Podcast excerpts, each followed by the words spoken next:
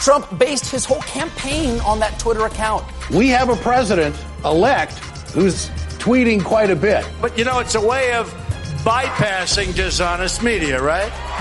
But Mr. Trump, you're not a nice person.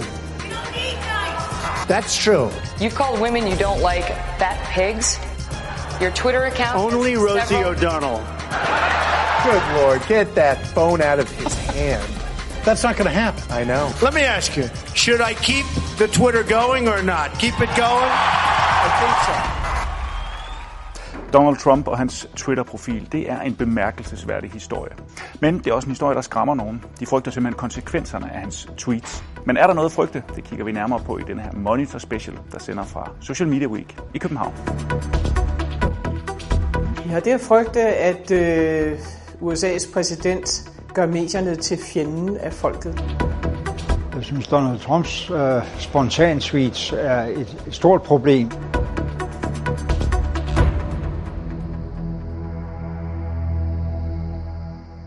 Når Donald Trump tweeter, så lytter hele verden. Det er 140 tegn med enorm effekt.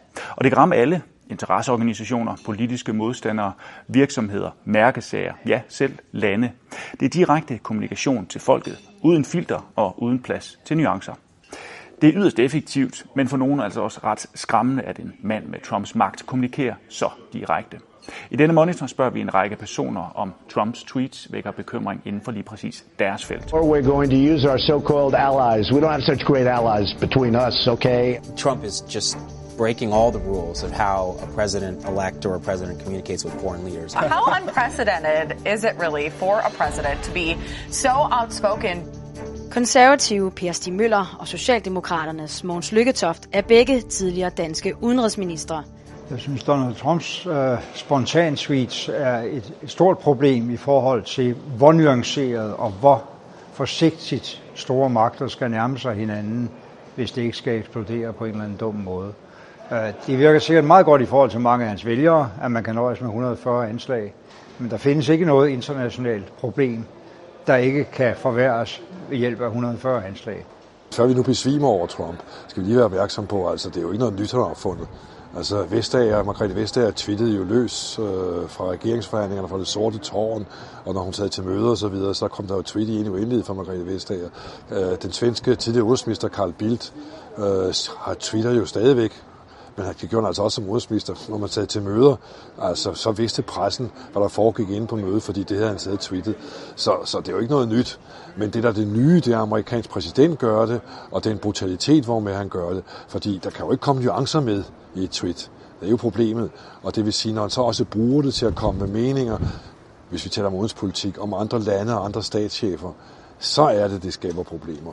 Donald Trump tweeting a few moments ago that Boeing is building a brand new 747 Air Force One for future presidents, but in his words, the costs are out of control. We want Boeing to make a lot of money, but not that much money. Okay, thank you. Ib Fredslund Madsen er chefstrateg i Jyske Bank. Herfra overvåger og analyserer han de finansielle markeder. Jeg tror, når man kigger på, øh, hvordan de finansielle markeder de ligesom skal vende sig til, til Donald Trump og hans tweets, så tror jeg, der er en læreproces i gang. Øh, I starten tror jeg, man blev ganske overrasket, måske endda chokeret nogle gange, når han pludselig kom ind med hans tweets, øh, meget specifikke tweets om konkrete selskaber. Altså det er jo helt nyt på den måde, at en præsident taler om, om specifikke selskaber. Man kan godt tale om politikken, men jeg tror efterhånden, der sker en læreproces i de finansielle markeder, som med så meget andet. Vi så det faktisk også, da vi så de første terrorangreb. Øh, finansielle markeder reagerede også meget kraftigt, men desværre må vi sige, at terrorangreb er blevet en del af, af hverdagen, og de finansielle markeder har ligesom vendt sig til at opbygge et reaktionsmønster, og jeg tror, det samme vil ske med Donald Trumps tweets. Go ahead. Go ahead. No, not you. Not you. Your organization's terrible. A few days ago, I called the fake news the enemy of the people, and they are. They are the enemy of the people. Lisbeth Knudsen er i dag chefredaktør for Mandag Morgen. Hun er tidligere ansvarshavende chefredaktør ved Berlingske. Vi har det at frygte, at øh, USA's præsident gør medierne til fjenden af folket. Det synes jeg faktisk er det mest tankevækkende her. And I want you all to know that we are fighting the fake news. It's fake, phony, fake. Altså han bruger det jo fuldstændig uhemmet til også at kidnappe ordet fake news. Øh, Det, som han selv har været med til at skabe i høj grad fake news, det vender han nu på hovedet at gøre medierne øh, til øh, fake news, øh, sådan øh, næsten øh, som en generel betragtning på medierne. Because they have no sources, they just make them up when there are none. Vi er nødt til at, at sige, at det er altså ikke nok nu bare at referere to mennesker med to forskellige synspunkter. Vi må tage ansvar for sandheden. Så det, der kommer ud af Trumps kampagne imod medierne, det håber jeg er, at medierne i større udstrækning aktivistisk går ud og tager ansvar for sandheden. What's the the secret of my popularity? Honestly, it's my looks. I'm very handsome. I'm really rich. I'll show you that in a second. And like a lot of us are really smart. I'm really smart. Niels Mostrup er coach og tilbyder terapi og sparring til både erhvervslivet og private. Man skal passe på med ikke at udlede noget, når man ikke har haft øh, manden i, i, i til samtale. Så det, så det er selvfølgelig gissninger. Men sådan en psykologisk vinkel på, så vil det handle om, at, øh, at, det, at der er nogle narcissistiske tilbøjeligheder i nogle af de her tweets, han, han lægger op.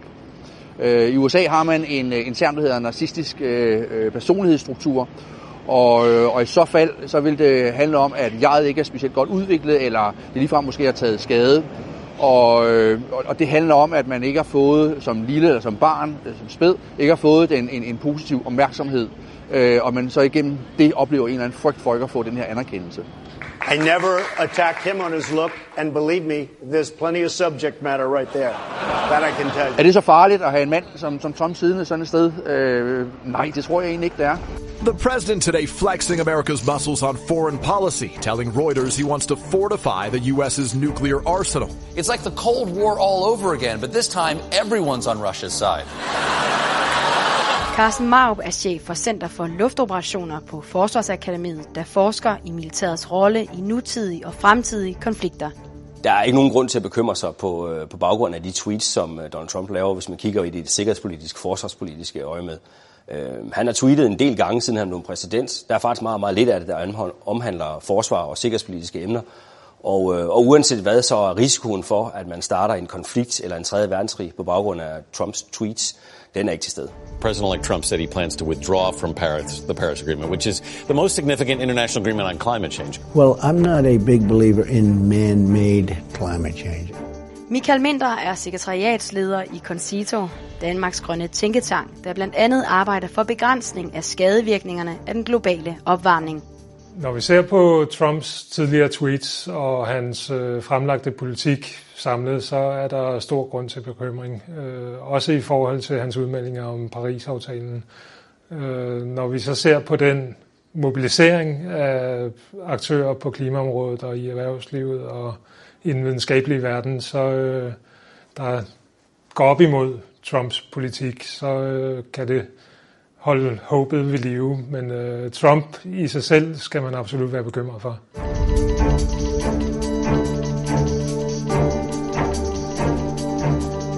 Andreas Marklund er historiker og forsker ved Enigma, Museet for Post, Tele og Kommunikation. Jeg tænker, at historien viser os, at øh, internationale relationer og international politik generelt set er særdeles følsom over for kommunikationsteknologiske nybrud, som øger hastigheden i kommunikationen mellem mennesker og stormakter. Jeg tror ikke, at Trumps tweet alene vil kunne føre til en tredje verdenskrig.